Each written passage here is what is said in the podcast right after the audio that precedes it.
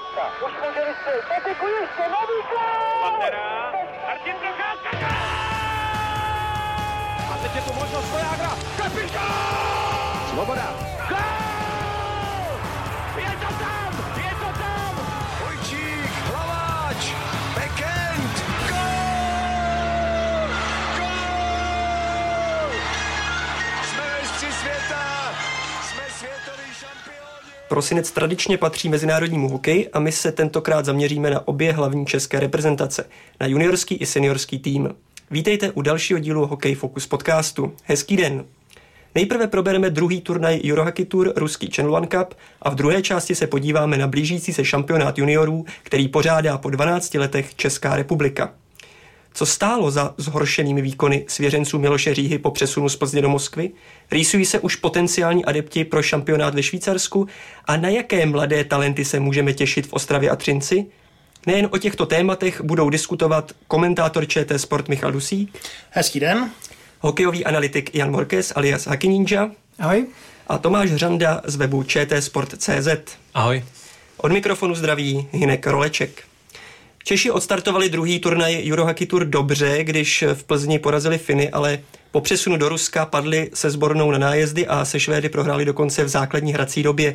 Michale, co bylo podle tebe příčinou zhoršených výkonů české reprezentace na Channel One Cupu? A tak ono, hovořit o zhoršených výkonech je v tomhle případě, myslím, trošku zbytečně silné, protože třeba s ruskou sbornou to byl zápas, který samozřejmě mohl dopadnout úplně obráceně. Hlavně Rusové navíc na domácím ledě stavili skutečně super výběr. Takže jestli se vyhraje, prohraje na nájezdy, to už je trošku otázka loterie se Švédy. Ona to možná byla i trošku otázka toho, že soupeři už si stihli načíst ten systém českého týmu a dokázali se mu přizpůsobit. Možná ten český tým, který má momentálně svůj systém postavený hodně i na bruslení, nebyl schopen tak úplně důsledně plnit všechno to, co se dařilo v těch předchozích zápasech, ale na druhou stranu ty výkony, které předváděli čeští hráči, nebyl to průšvih, nebylo to, že by někam úplně odešli, takže já bych zase z jednoho turnaje nedělal nějaké dalekosáhlé závěry, ani směrem pozitivním, ani směrem negativním. Prostě pořád berme to tak, že Euro Hockey Tour je sice soutěž, jsou to zajímavé turnaje, ve kterých se bojuje o to, kdo bude první, druhý, třetí, čtvrtý, ale je to pořád jenom součást přípravy, je to jenom součást testů hráčů. Souhlasíte s tím? No, souhlasím. Na druhou stranu, kdybych měl být teda trošku kritičtější, tak přece jenom tam z mého pohledu můžeme vidět nějaké výpadky. Určitě se nepodařila první třetina s Ruskem, potom druhá třetina ze Švédy, ta dala tomu zbytku utkání ráz a tam skutečně čeští hráči ztratili ten duel. Samozřejmě je to příprava, na druhou stranu po tom, co se českému týmu vydařil ten první turnaj, tak teďkon padá na český tým takový stín těch horších výsledků, ale podle mě turnaj by se dal skutečně rozdělit na takové dvě poloviny, kdy přece jenom ten plzeňský duel byl podstatně povedenější. Možná, že to bylo i v důsledku toho domácího prostředí, kdy plzeňští diváci vytvořili skvělou kulisu a hnali český tým dopředu. Zároveň ale právě docházelo k některým okénkům a dírám v defenzivě, kdy právě docházelo například v těch těsných situacích, kdy to bylo 50-50, při tom pinchingu například obránců, tak docházelo k některým propadům a to se právě podle mě i opakovalo a daleko ve větším měřítku v Rusku. Bylo to vidět i zejména teda proti Rusům, ale vlastně nakonec potom i proti Švédům. Skutečně někdy ten forechecking byl možná až přehnaný z mého pohledu a v těch těsných situacích měli čeští hráči spíš v některých situacích ustupovat a možná, že i v důsledku těch silnějších výběrů potom soupeřů docházelo k tvrdému potrestání těch českých chyb. Finové měli v Plzni 2 přečíslení, dali 102 góly. Já teda, než se dostaneme k číslům, která taky možná něco napoví, tak jestli na tohle můžu trošku navázat, já si myslím, že je dobře, že ty chyby v tom pinchingu byly. A je to, a teď zdůvodním proč, protože si myslím, že právě tenhle aktivní způsob obrany je zaprvé velmi moderní a je to, co chce Miloš Říha hrát s týmem. A jestli si někde mají hráči vyzkoušet ty chyby, tak je to právě v těchto těch zápasech, v těchto těch přípravných turnajích. Navíc úplně upřímně, zatímco Švédové, Finové, Rusové budou ještě hodně posilovat před mistrovstvím světa, tak český tým i vzhledem k tomu, kolik hráčů vlastně zase se stáhlo zpátky do Evropy, tak už zase nemůže počítat, že by byl tak obměněný. To znamená řada hráčů, myslím si, že docela velká pravděpodobnost pro spoustu hráčů, že když jsou v tomhle výběru, budou pak i na mistrovství světa. A teď je ten čas udělat chyby. Teď je ten čas vyzkoušet si, kam až můžu jít, kde už je to za tou hranou, kde už je to příliš. A je dobře, že se to právě odzkouší v těchto zápasech, protože Miloš Říha chce hrát ten aktivní hokej. Přijde mi, že prostě má snahu hráče tlačit do aktivního forecheckingu, do toho, ono se říká, nejlepší obrana začíná v útočném pásmu, protože tam, když získáte kotouč, tak to máte k soupeřové brance nejblíž. To znamená, je dobré dostávat soupeře pod tlak právě i tím pinchingem. Takže ano, souhlasím s tím, že tam byly chyby, ale já za sebe jsem rád, že tam ty chyby byly teď a třeba pak už nebudou později. Honzo, chceš doplnit z pohledu statistik některé konkrétní chyby ve hře českých hokejistů? No tak z pohledu statistik obecně ten turnaj, prostě ty tři zápasy jsou málo a asi v podstatě navážu na to, co říkal Michal, že stejně jak se mohli některé zápasy teďka vyhrát, tak stejně tak se mohli některé v tom prvním turnaji vlastně prohrát.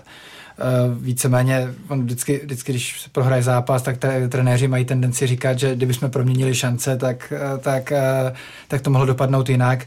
A dá se říct, že v podstatě v každém zápase oba týmy si vytvářeli šance, jak Češi, tak vlastně soupeři.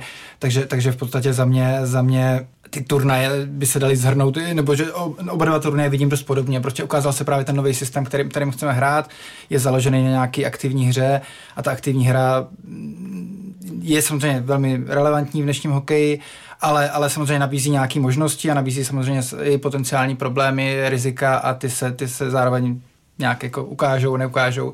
Já bych připomněl, že v tom prvním turnaji určitě hodně pomohli brankáři a i v tomhle hráli dobře, ale v podstatě stačilo vychytat vodou a goly víc a mohli jsme se bavit úplně jinak. Takže já se na to dívám spíš tak z nějakého nadhledu, hráli jsme podobně a tentokrát to prostě vyšlo jinak.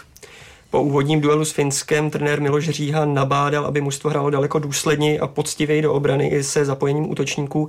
Jak se tenhle aspekt podle tebe podařil, Tomáši?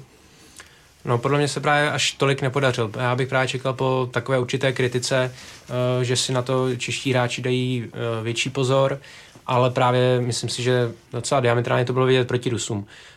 Tam se Češi dostávali pod tlak většími chybami v rozehrávce a právě to, co zdobilo český tým v tom prvním turnaji, kdy právě tím forecheckingem donutilo soupeře k chybám, zároveň se perfektně vracela prakticky kompletní pětka, buď za puk, anebo prostě celá kompletní do obranného pásma a po sebrání kotouče rychle otáčela hru a zase vyrážela dopředu, tak teď mi právě přišlo, že jak kdyby se to obrátilo a soupeři hráli tady tím stylem proti nám, respektive soupeřům se tady ten styl dařil a nám tolik už ne.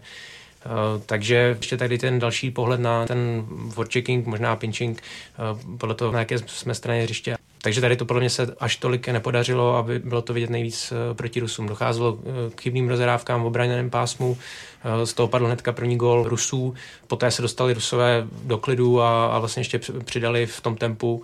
A tam zbytečně podle mě český tým zaspal ten úvod zápasu a byť teda potom ve druhé třetině došlo k tomu obratu, ale potom stejně to vedení neudrželo. Ono možná ta první třetina, to byl asi ten největší následek cestování, to tak aspoň přišlo. Ono to přesně odpovídá tomu, že tým, který se musel přesouvat, tak většinou ten vstup do zápasu má slabší.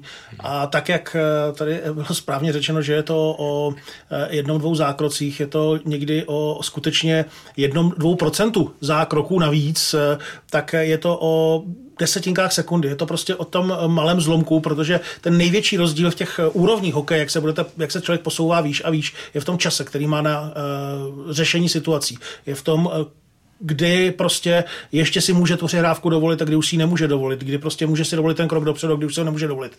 A ono se i načasovat na ten správný timing soupeře je někdy hrozně těžké a Rusové ti naopak do toho vlétli rozjetí, ti do toho vlétli naplno. To byla podle mě ta první třetina, kde najednou jsme byli všade o půl kroku, o krok pozadu a ono to pak vypadá, že se třeba útočníci tak důsledně nevracejí, protože oni trošku později zareagovali, no a najednou mají ten metr a půl, 2 metry ztrátu na soupeře a už to vypadá, že se nestihli vrátit. Což tedy je pravda, oni se nestihli vrátit, ale je to třeba rozdíl 1/10 v reakci nebo 2/10 v reakci na tu situaci.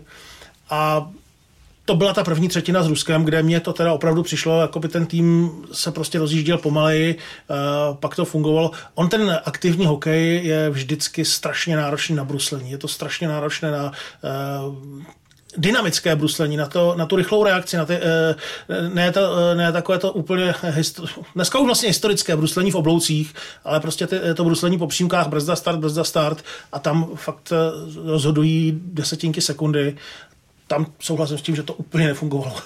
Tak no je potom otázkou, jak definujeme chybu, že jestli chyba je vlastně, když to nevyjde, jenom na základě toho výstupu, anebo je chybou, nebo je to prostě jenom důsledek toho, že prostě ten soupeř bylo něco lepší. No. A když se tady bavíme o těch silných protivnících, tak prostě když ten hráč udělá úplně to stejný proti někomu slabšímu, tak třeba by to vyšlo a byl by z toho ten turnover, ten zisk puku.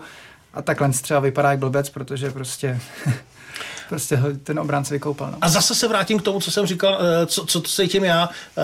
V těchto zápasech se ty chyby mají udělat. Tady si to mají ty hráči vyzkoušet, co ještě můžu, kam ještě můžu jít, kde tu hranici mám, protože to je podle mě jedna věcí, která třeba v posledních letech srážela český hráče, že od malička se jim štěpovalo hlavně neudělej chybu.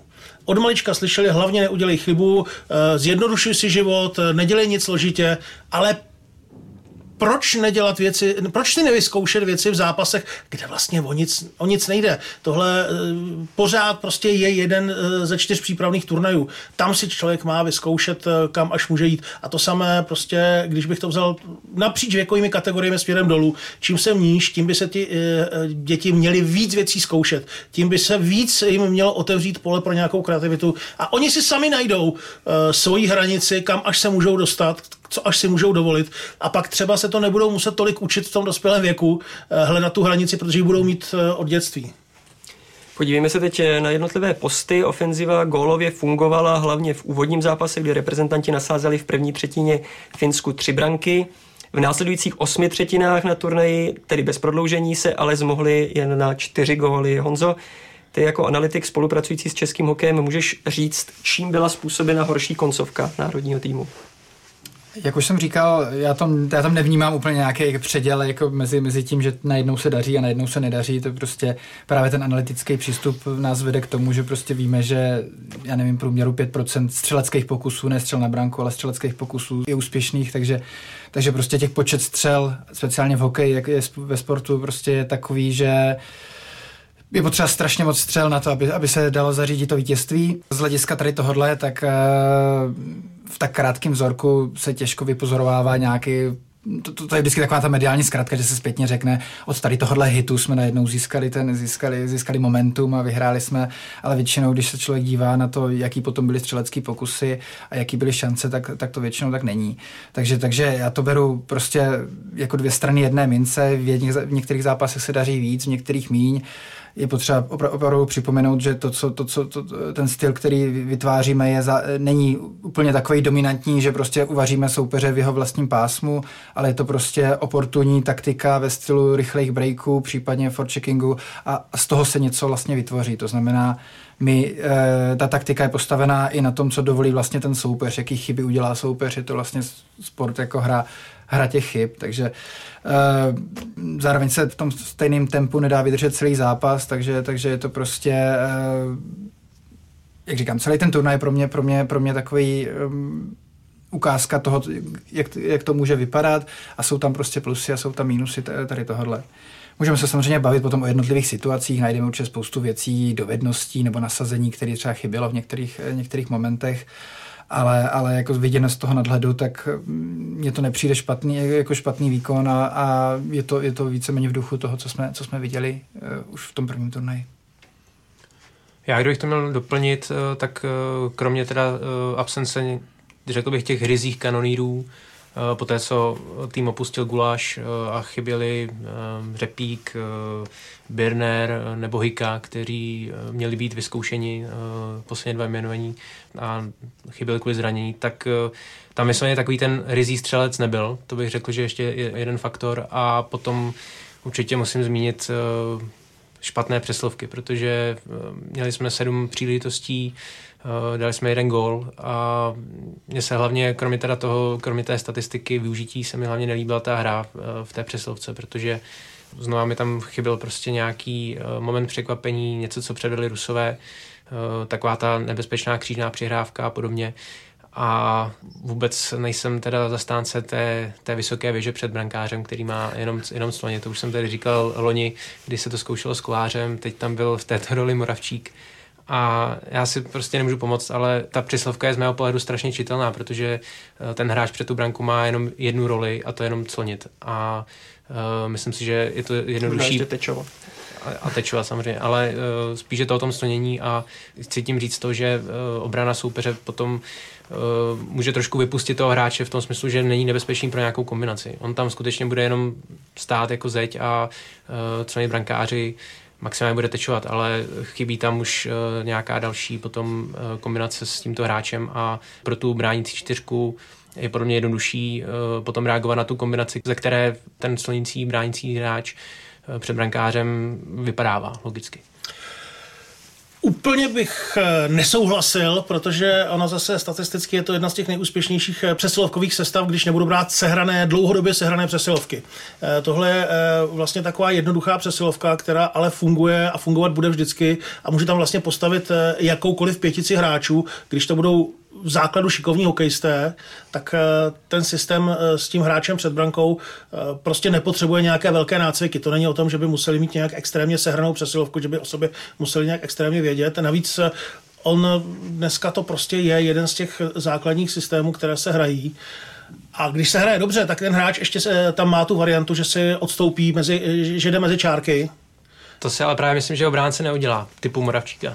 Respektive, to je otázka. Kdyby tam byl útočník. To je otázka toho, jenom co si ten hráč pak troufne nebo jak to sehrajou. Já souhlasím s tím, že procento využití přesilovek bylo nízké zase.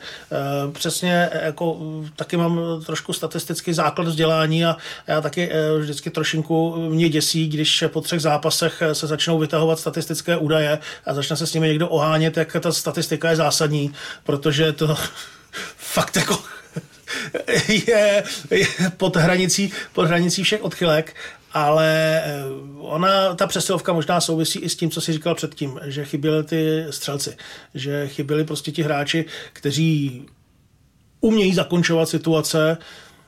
Jasně, kdyby padly góly z těch přesilovek, tak jsme se možná tady bavili úplně o jiném výsledku turnaje. Možná u těch přesilovek vlastně bavíme se o té formaci 1-3-1, tak ta výhoda je přesně to, co vlastně říkal teďka Michal, že všichni ví, co mají dělat a zároveň i soupeř ví, co se bude dít. takže vlastně ono se to potom vytváří nějaký modifikace a jedna z těch velkých možností je právě využít toho hráče před brankou, který není obránce většinou.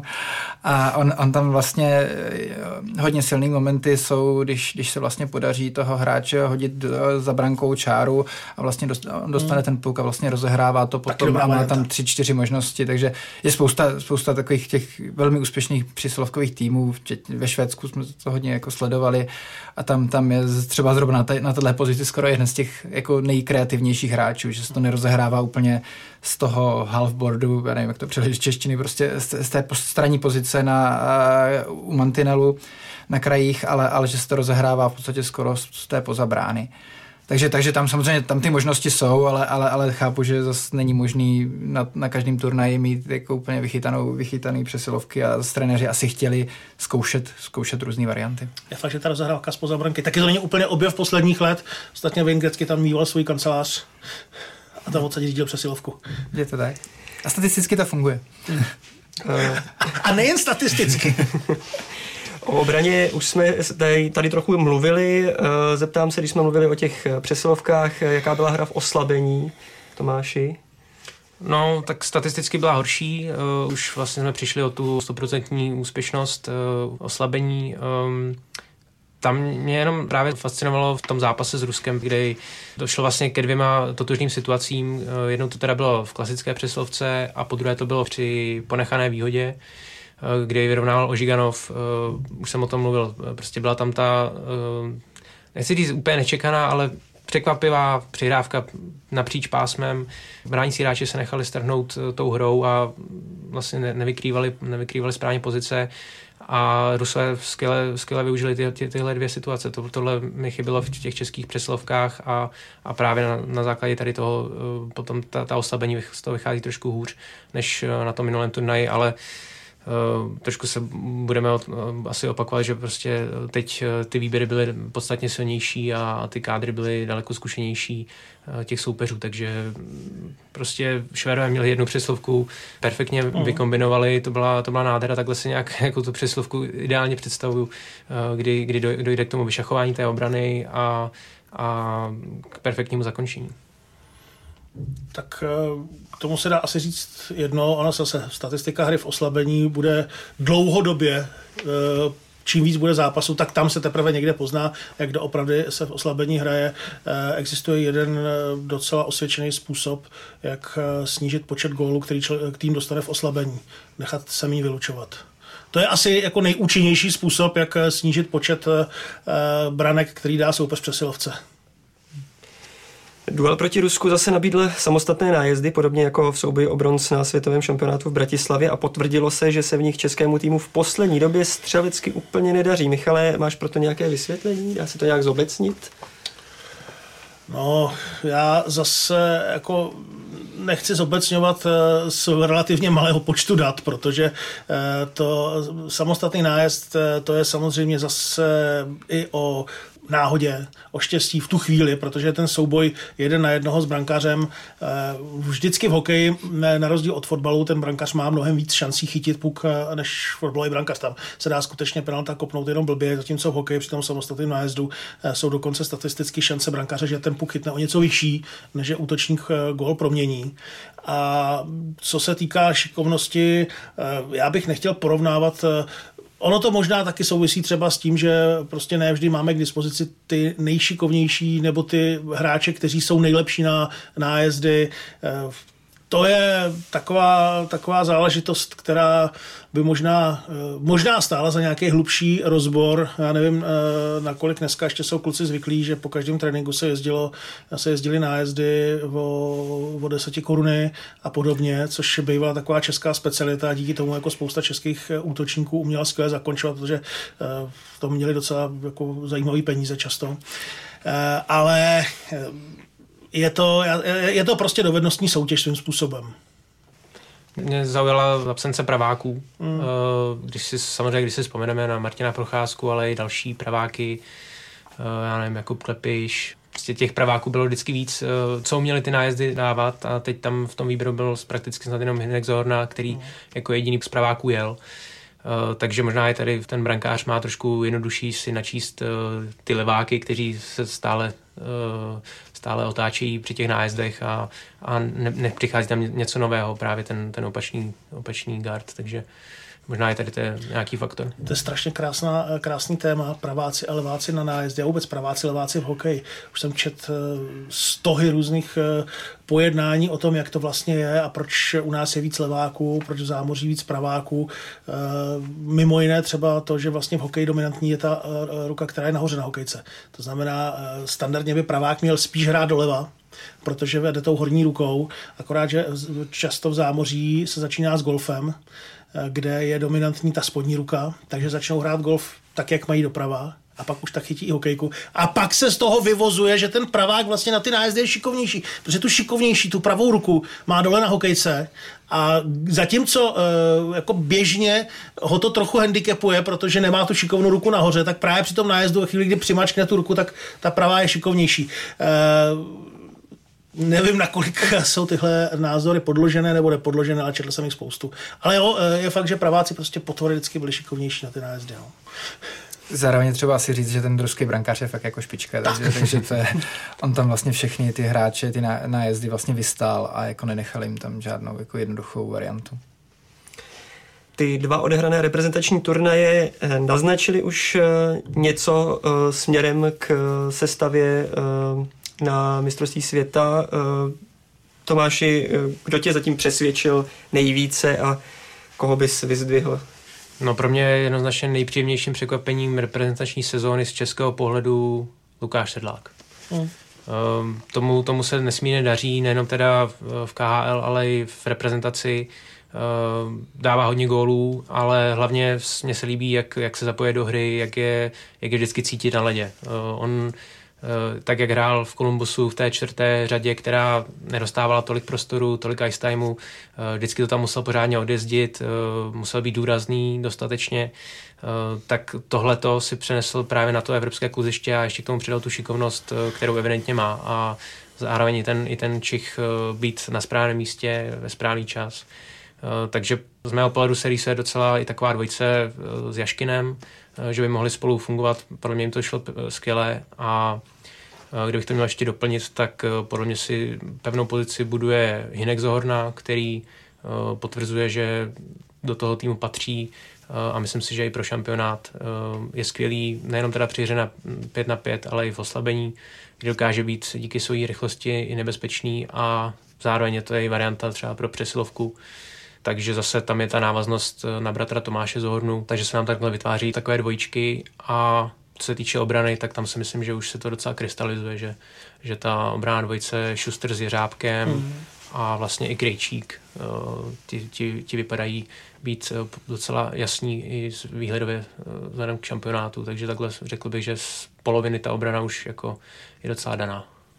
Já myslím, že na jednu stranu nevýhoda, na druhou stranu výhoda toho, jak ubylo českých hráčů v NHL, a že vlastně i ti hráči, kteří třeba byli na hraně sestavy v týmech NHL, se přesunuli do Evropy, tak samozřejmě ta výhoda je, že teď můžou být mnohem víc otestováni. Navíc hrají sezonu přece jenom v lepších pozicích, než když někde bojovali třeba o čtvrtou lineu, byli tak jako na hraně, že někdy hráli, někdy nehráli, a když už hráli, tak hráli třeba 6-7 minut na zápas, tak dneska mají podstatně vyšší ice timey v týme KHL, což přesně souhlasím s tebou, že ta dvojice Sedlák-Jaškin, to je třeba zrovna dvojička, na které je hodně vidět, jak šla nahoru právě díky tomu, že hraje v klubu, hraje prostě tu sezonu má úplně jinou.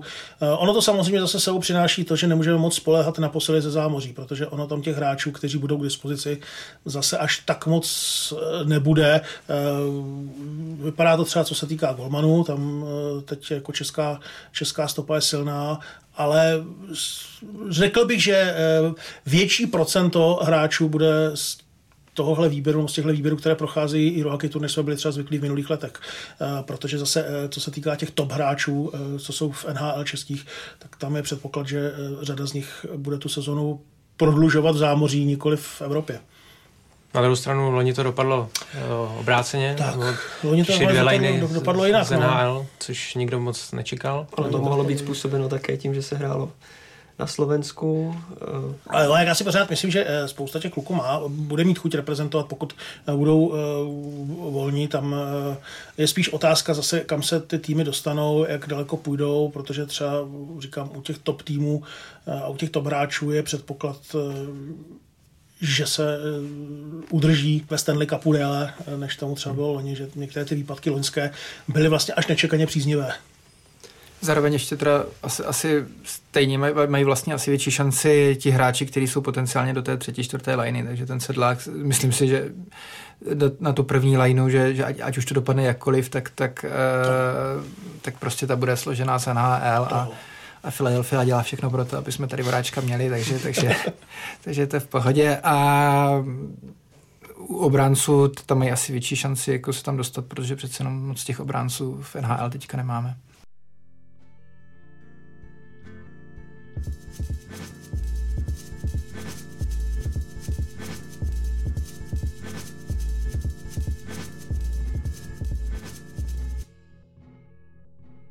Přesuňme se nyní na mezinárodní scéně o věkovou kategorii níž. Juniorští hokejisté tradičně odehrají světový šampionát na přelomu roku a tentokrát bude turnaj hostit Ostrava s Třincem. Český tým má co napravovat, v loni vyhrál v základní hrací době jediný zápas z 5 duelů. Michale, v jaké pozici a rozpoložení vstoupí svěřenci Václava Varady do letošního turnaje podle tebe? V jakém rozpoložení, to je samozřejmě otázka, která je teď těžko k zodpovězení. No, upřímně, nejdou do toho turnaje v roli favoritů, jdou do toho turnaje samozřejmě pod tím tlakem domácího turnaje toho, že se hraje v České republice, což může na jednu stranu být pozitivní, na jednu stranu negativní. Já doufám, že ty kluky to spíš bude pozitivně motivovat, že je to dokáže nastartovat. Ono samozřejmě tahle věková kategorie je pořád ještě trošku ošidná i z hlediska toho, jak bude fungovat hlava, že tam fakt ten rozdíl mezi tím super pozitivním naladěním a tím, že se ten tým strhne a tím, že naopak kvůli něčemu prostě spadne morálka týmu dolů, je hrozně úzká ta hra. Na to přece jenom pořád jsou kluci, kteří se v tom hokejovém světě teprve rozkoukávají. Já mám rád vůbec styl a přístup Venci Varadi, takže já věřím, že to je třeba zrovna ten kouč, který dokáže ty kluky, který dokáže ten tlak trošku stáhnout sám na sebe z těch kluků, tak aby prostě na ně pustil jenom to, co je nezbytně nutné a to, co potřebuje pro ten tým. Není to nějaký zázračný ročník, není to prostě ročník, který by byl od začátku pasován, jako že by se o něm hovořil jako o výjimečném ročníku, což svým způsobem pro ty kluky může být to plus, že tam, že to nebude tak, že by se tam všichni dívali na 3-4 hvězdné hráče a od nich čekali zázraky, že to prostě musí hrát jako tým. Musí to odehrát všichni, musí bojovat, budou muset bojovat o každý gól, o každý bod. To je věc, která by, pokud ji dokážou správně si v hlavách nastavit, pokud se to dokážou dobře srovnat, tak by to mohlo hrát v jejich prospěch. Na to jsem se chtěl zeptat. Vlastně není z pohledu takové té české tradice v uvozovkách, že když jde český tým do turnaje ne v roli favorita, ale třeba mírně podceňovaný, není to naopak nakonec třeba výhoda pro ten současný celek?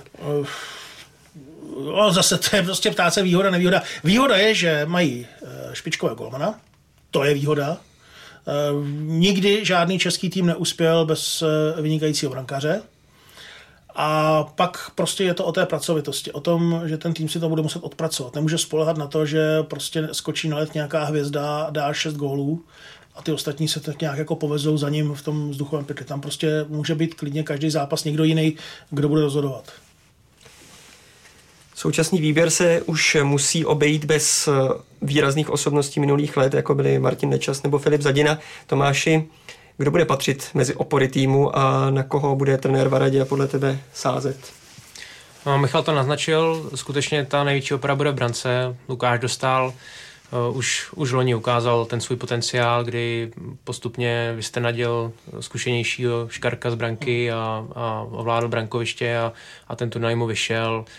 Obstáli ve čtvrtfinále, kdy od Američanů dostal jenom 2 góly, což už tehdy dávalo velkou naději na dobrý výsledek nebo na úspěch v tom konkrétním zápase. Takže určitě s jeho výkony budou růst a padat šance a naděje českého týmu. On má skutečně skvělou formu, chytá ve Finsku za Ilves Tampere a tam chytá i na úkor 27-letého Fina. Má skvělé statistiky, počet inkasovaných branek pod 2, a naopak úspěšnost zásahu na 92%, což jsou podle mě ta čísla, která by každý golman chtěl mít. Takže on si tu formu, tu dobrou náladu podle mě převezme na ten turnaj a český tým se bude určitě spoléhat hlavně teda na jeho výkony a kdybychom se měli podívat potom na hráče spole, tak tou největší ofenzivní hvězdou a možná zbraní by měl být Jakub Lauko, i když tam bohužel se stále čeká na lékařskou prohlídku v Bostonu, respektive v Providence, kde ještě nedostal zelenou, ale podle těch zpráv by se k týmu měl připojit, takže snad bude v týmu a potáhne českou ofenzivu. Honzo, doplníš? Tak on určitě bude jeden z těch, nebo měl by být jeden z těch hlavních, jinak my máme samozřejmě spoustu hráčů, kteří mají velmi solidní sezony v kanadské juniorce, speciálně teda útočníci, bavíme se o Honzovi Jeníkovi, Jaromír Pytlík, Michal Teplý, v podstatě, kromě toho, já jsem viděl několik těch turnajů přípravných té 20 a určitě tam hráli solidně hráči jako Čajka, Střandala měl teďka hodně dobrý ten turnaj naposledy, ale samozřejmě u nich možná protože ten tým podle vyjádření pana Varady se bude vytvářet hodně, jako, že hledá hráče na ty konkrétní posty, takže uvidíme, jak to vlastně, jestli se třeba tady tyhle do té soupisky dostanou. Problém bude podle mě zase trochu v obraně, nebo jsou tam zajímaví hráči, ale chybí takový ty top pairing beci, jako do té první liney, který odehrajou těch 30 minut a zvládají všechno. Máme tam vlastně Martina Hugoháše, taky z Finska, a u těch zbylých mají dobré věci, ale zároveň prostě nemají takovou obrovskou roli, která nebo nejsou na ní zvyklí, takže do ní budou muset dorůst během 14 dnů. Český tým čeká náročná skupina, ve které se střetne s oběma zámořskými zástupci a navíc s Ruskem a nevyzpytatelným Německem. Honzo, jaká úskalí čekají reprezentaci v základní skupině a co říct k soupeřům? No, bude to fičák, protože ta skupina je vlastně extrémně těžká, kdy vlastně klidně se může stát, že o úspěchu nebo neúspěchu na tom turnaji rozhodne ten zápas s Německem. Z okolností, neboli bohužel vlastně Němci mají nejsilnější kádr za ty poslední roky v čele vlastně s Moritzem Seiderem, který je vlastně šestka posledního draftu a už hrál loni na seniorském mistrovství světa a mají i další zajímavý hráče. Tim Schitzel má být vlastně novým Dreisaitlem. Další jméno docela známý je Dominik Bock, který byl taky draftovaný v prvním kole 2018. Takže vlastně, když se tak na to podíváme, tak na papíře oni mají jako líp draftovaný hráče, nebo tu první lineu mají líp draftovanou, než máme vlastně my. Víc hvězd. Přesně tak. A i ten brankář vlastně už tam bude, myslím, že jeden z těch projektovaných už je na třetím mistrovství, takže už má i nějaké zkušenosti. Takže žádná sranda to nebude. No a samozřejmě potom tam máme silný Rusko, který už v listopadu dala dohromady dva týmy. Jeden soupeřil vlastně s náma na tom turnaji 4 jako v Helsinkách a druhý hrál 6 zápasů proti kanadským juniorským týmům.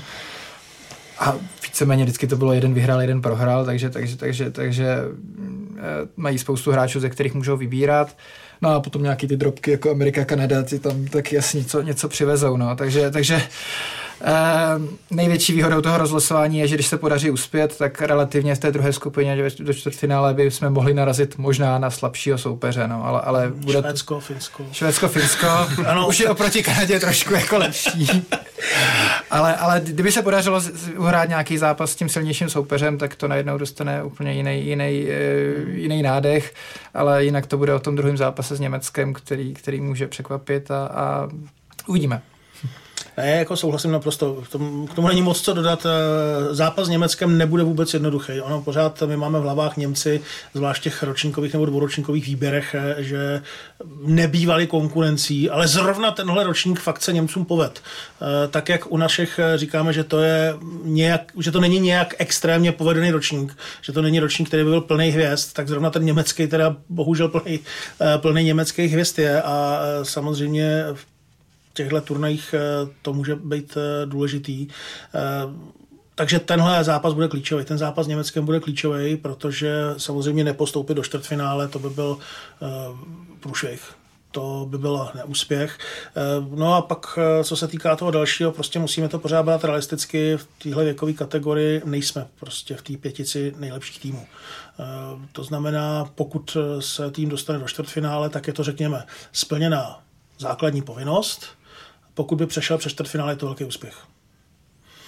Tam prostě fakt jako, ať si vezmeme kterýkoliv z těch 5 manšaftů, to znamená ty 3, které máme ve skupině, anebo teda Švédsko, Finsko, to jsou prostě všechno týmy, který, když by se hrálo na víc zápasů, tak by nás asi s největší pravděpodobností v té sérii porazili. Samozřejmě v jednom utkání se může stát něco, co doufáme. Souhlasím, co bylo řečeno. Skutečně, pokud ten první zápas s Ruskem se nám nepovede, tak s Německem už musíme uspět, protože pak by se ta ztráta doháněla dost těžko proti Kanadě. A ono obráceně, kdybychom Rusy porazili a pak prohráli s Německem, tak je to průšvih. Řekli jste tady jasně, že je tady silná pětka. Koho z té pětice zámořských týmů Ruska, Švédska, Finska favorizuješ, Michale, vůbec nejvíc? A tak u mě je dlouhodobě známo, že mně se líbí systém, jak dělají Američani svoji mládež a líbí se mi i třeba systém, kterým americký výběry a teď nemyslím jenom juniorku, ale 17, 18 hrajou, takže já si myslím, že Američani určitě přivezou silný tým, i když já možná letos trošku víc věřím Rusům, protože bude to na širším place, i když třeba Američani jsou taky zvyklí vzhledem ke svým výjezdům hrát na širokém, samozřejmě Švédové, Finové, ale Rusové, nevím, no, už mně přijde, že tak jako nastane zase jejich čas, no. No, hlavně Rusové, jestli se nepletu, tak jenom předloni vlastně neměli medaily, jinak v posledních asi 10 letech mají pravidelně medaily, takže... Ale strašně jako už touží zase šáhnout na to zlato. A navíc na evropském kluzišti se právě těm severoamerickým týmům daří hůř. Vlastně, když si vzpomínám, tak Američani měli posledně bronz a předtím 2x nikdo nic. Ale zase, ono to, jsou to 20 a tam fakt může rozhodnout to, že tam přijede brankař v oslňové formě a může to vychytat komukoliv, včetně českého výběru. Jo. To prostě tady fakt... I tak, jak jsme se bavili o těch statistikách, o tom, že ti hráči prostě narazejí na nějakého špičkového gólmana a to sebevědomí střelecké jim trošku spadne a najednou i ti hráči, kteří jsou schopni trefovat růžky, to všechno střílejí na terč a střílejí mu to na hruď prostě jenom proto, že v prvních 10 minutách předvede několik zázračných zákroků, to těch 20 funguje naprosto dokonale a zažili jsme v minulosti prostě takovýhle výpadky favorizovaných týmů, takže fakt jako to může být celý jinak a myslím, že z té velké pětky v podstatě kdokoliv může hrát, že Finové taky zase vezou zajímavý hráče, Švédové vezou zajímavý hráče. Tak bavili jsme se... Kanada, no tak to vůbec, Kanada by taky nikoho mohla dojezdat. Taky tam pár docela šikovněků mají. Jeden má být draftovaný jako jednička. A další jako dvojka. Ne, ještě bych tomu jenom řekl, že vlastně bavili jsme se o tom, že potřeba vyvarovat se chyb a tak a vlastně ty 20 jsou právě nádherný styl hokeje, protože tam ty chyby vznikají, ať se trenéři staví na hlavu nebo ne a vlastně budou tam protiútoky a budou tam prostě přelívat se hra ze strany na stranu a díky tomu to právě může dopadnout úplně jakkoliv analytikům navzdory a předpokladům. A divočejší závěr zápasu už umí akorát ženský florbal. A pojďme se bavit konkrétně o jménech. V Ostravě a Třinci bude k vidění mezinárodní plejáda největších současných hokejových talentů. Koho speciálně sledovat a na co se můžeme od těch největších hvězd těšit? Tak začnu třeba, Michale, u tebe. Tak já budu hrozně jednoduchý, já se těším na výkony české brankářské jedničky, protože teď jsem teda v tomhle tom jako trošku patriot, ne, ale jako to... Zaprvé teda důkaz toho, že se opravdu vyplatí golmanům třeba jít do Finska, kde se nebojí postavit 20letého kluka jako jedničku do branky, což mi někdy přijde, že u nás je pár trenérů, kteří by si to možná troufli, ale moc jich není a když by si to troufli, tak je to ještě většinou pak zatrhne někdo jiný v tom klubu. To se to ve Finsku nebojí a já fakt věřím, že Dostál tam dostojí svým předchozím výkonům. Honzo, koho bys vybral? To se těžko vybírá, no. Tam těch zajímavých jmen je spousta. Taky proto jsem takhle utekl z toho. To bylo chytrý. A já nevím, tak třeba Joe Veleno, vlastně draft Detroitu, to je borec, který měl být jednu chvíli skoro v top 500 draftu, ale nevydařil se mu ten poslední ročník před tím draftem. Ale je to člověk, který může být jako na něm může být postavený klub, je dobrý dopředu, dozadu, klasický centr. Já jsem ho sledoval poprvé, nebo omylem jsem ho viděl, protože jsme kdysi skautovali jako Ostapa Safina, jak si vede vlastně z té kanadské juniorce a on tam byl prostě jeden z těch nejlepších.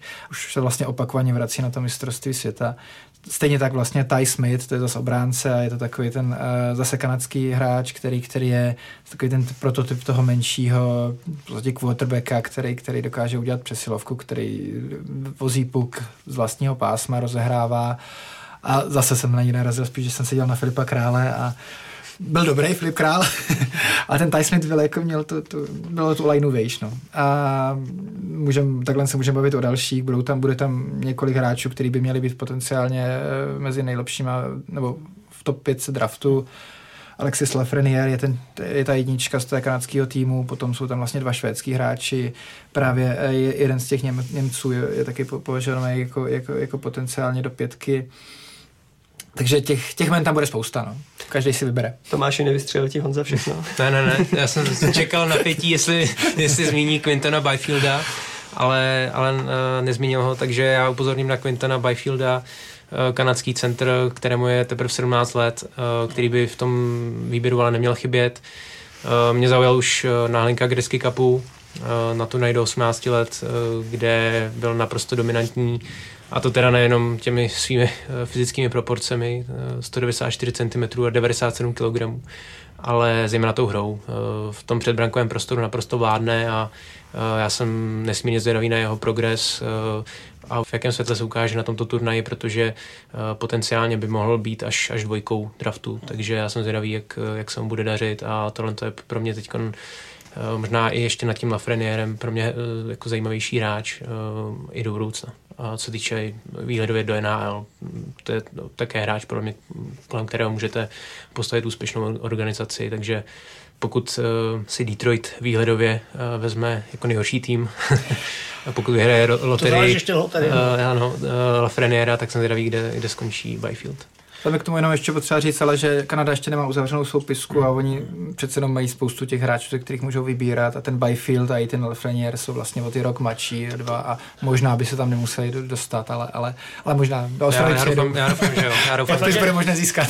Ty underage nemusí používat tak jako některé další týmy, že kde prostě si nemůžou dovolit pominout nějaké výjimeční talenty, i když jsou třeba 17letí, tak samozřejmě Kanaďani si to dovolit můžou a stejně tak Rusové taky jako moc ty underage hráče. Těch tam moc není, tak se dívám, že ty nepoužívají tradičně, protože tam je taková ta filozofie, každý má ten jeden rok, kdy si ty 20 může zahrát, tak si počkejte na ten svůj ročník. A snažte se. Já jen dodám, že zápasy z juniorského šampionátu můžete sledovat na programu ČT Sport a na webu ctsport.cz od 26. prosince až do 5. ledna. Kromě juniorského šampionátu se ale můžete těšit i na přímé přenosy z Extraligy a také ze Špengler Cupu, na kterém budou český hokej reprezentovat třinečtí oceláři. To je z Hokej fokus podcastu vše. Michale, Honzo a Tomáši, díky moc za vaše postřehy. Hezký den, mějte se. Díky za pozvání. Díky. A díky taky vám, posluchačům, za přízeň. Připomínám, že tenhle i další podcasty najdete na webu ctsport.cz anebo na Soundcloudu, v iTunes, YouTube a Spotify. Mějte se hezky.